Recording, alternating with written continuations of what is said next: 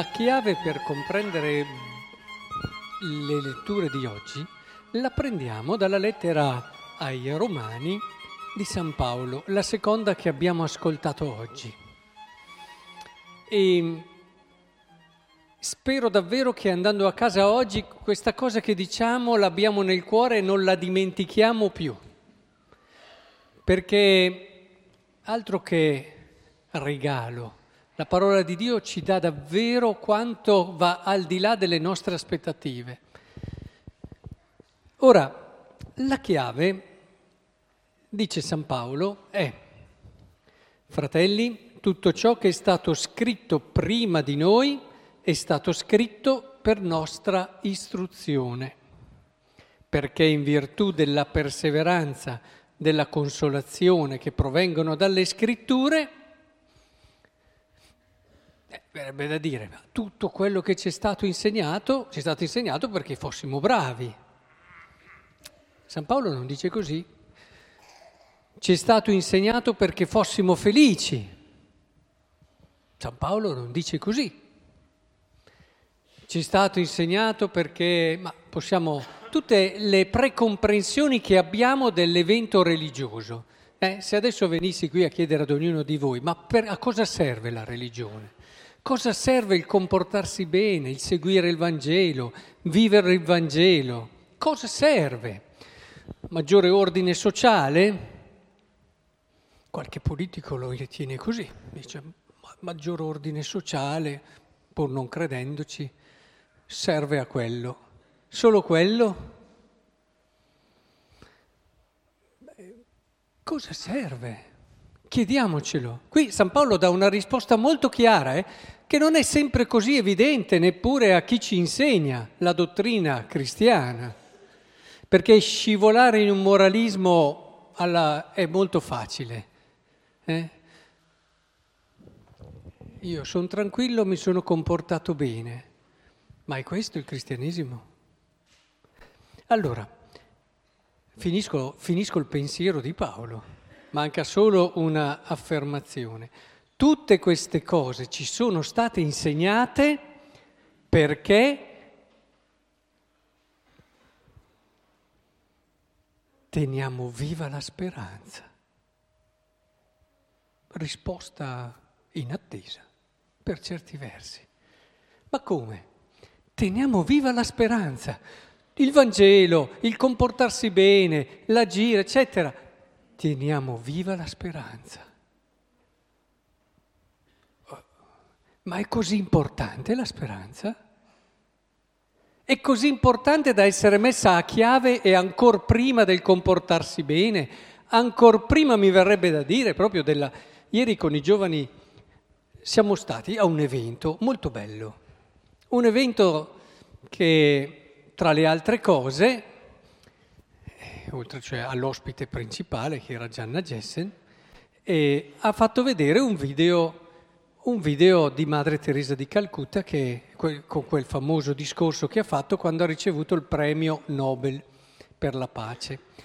E diceva, a proposito, sapete che ha fatto un discorso chiaro sull'aborto, in quell'occasione lì ne ha approfittato e ha detto ma ditemi voi che parliamo di pace, no? Ve lo traduco un po'. Parliamo tanto di pace, ma se una madre può uccidere suo figlio, che cosa può impedire a me di uccidere te e a te di uccidere me? E fa un discorso che cerca di svegliarci su quello che può essere e ci può essere dietro alla pace. Beh, questo discorso è magnifico ma qui San Paolo va ancora più in fondo, della stessa Madre Teresa di Calcutta. Qui San Paolo trova ciò che sta ancora prima del problema dell'aborto, che è sempre una mancanza di speranza. Perché non ci comportiamo bene nella vita? Perché, dice qui San Paolo, non ci accogliamo gli uni gli altri? Perché, dice, non c'è comunione, è bellissimo. Il Dio della perseveranza, della consolazione vi conceda di avere gli uni verso gli altri gli stessi sentimenti. Perché non abbiamo gli stessi sentimenti gli uni verso gli altri? e ci facciamo i nostri. Ve lo siete mai chiesto? Sì, veniamo a messa, eh? Cerchiamo anche di educare i nostri figli che si comportino bene, ma sempre senza esagerare, mi raccomando.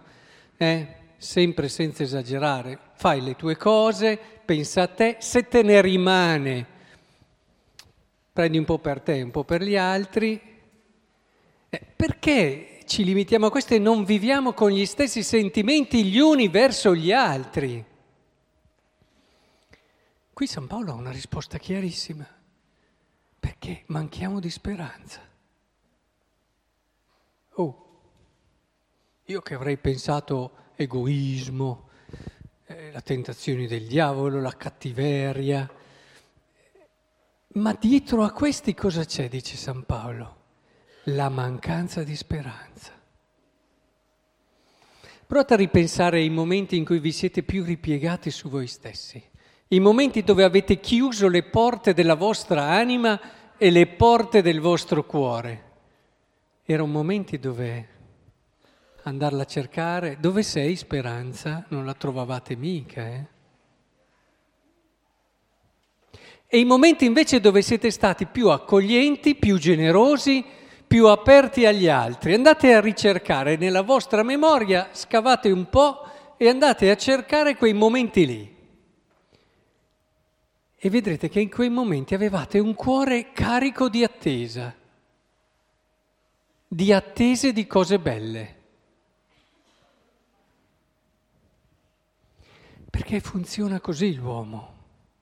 E infatti Paolo dice, accoglietevi, oltre ad avere gli stessi sentimenti, continua e dice, accoglietevi perciò gli uni gli altri come anche Cristo accolse voi per la gloria di Dio. Dice infatti che Cristo è diventato servitore dei circoncisi, eccetera, eccetera, eccetera. Ora, è evidente che tutta la prima lettura trova in questa chiave la sua risposta, avete ascoltata. Allora, tutta una serie di cose che riempiono il cuore di attesa, le cose inimmaginabili, le cose più belle che nessuno di noi ha osato mai sperare sono raccolte in questo brano di Isaia.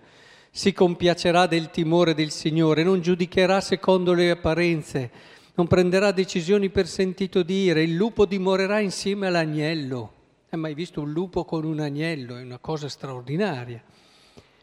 Il leone si sdraierà accanto al capretto il vitello e il leoncello pascoleranno insieme, un piccolo fanciullo li guiderà, la mucca e l'orsa pascoleranno insieme. Andatevela a rileggere, è meraviglioso per riempire il cuore di dire guarda che è possibile, riempiti il cuore di attese, di speranza, davanti a te c'è qualcosa di bello. E anche il Vangelo in fondo, San Giovanni, e con questo dire, quando è che si mette la scura alle radici? Quando appunto uno è già andato, non ha più speranza, non ha più prospettiva. Il peccato è questo, per questo dice convertitevi. Il peccato è il maggior, il maggior, come si può dire, un termine, eh, quello che ti elimina gli eliminatori di speranza. Il peccato sì. Tutte le volte che noi pecchiamo, uccidiamo la nostra speranza. Tutte le volte che pecchiamo, noi diciamo a Dio la tua promessa, non ci credo. Non ci credo. Sarà per fragilità, sarà per ignoranza, sarà per... mettete quello che volete ma noi uccidiamo la speranza. Per questo il convertirsi, ma non per essere bravi. Non dobbiamo seguire il Vangelo per poi sentirci bravi, che crea ancora più danno. Dobbiamo seguire il Vangelo per riempire il cuore di speranza. E allora vedrete che diventerà possibile anche cambiare stile di vita cominciare a fare gesti di una generosità che neppure ci siamo mai immaginati prima. Cominciamo a sentire gli altri parte di noi, cominciamo ad essere realmente accoglienti. E allora la vita diventa davvero bella e ci accorgiamo che, ma sì, vivere il Vangelo era proprio per la mia felicità.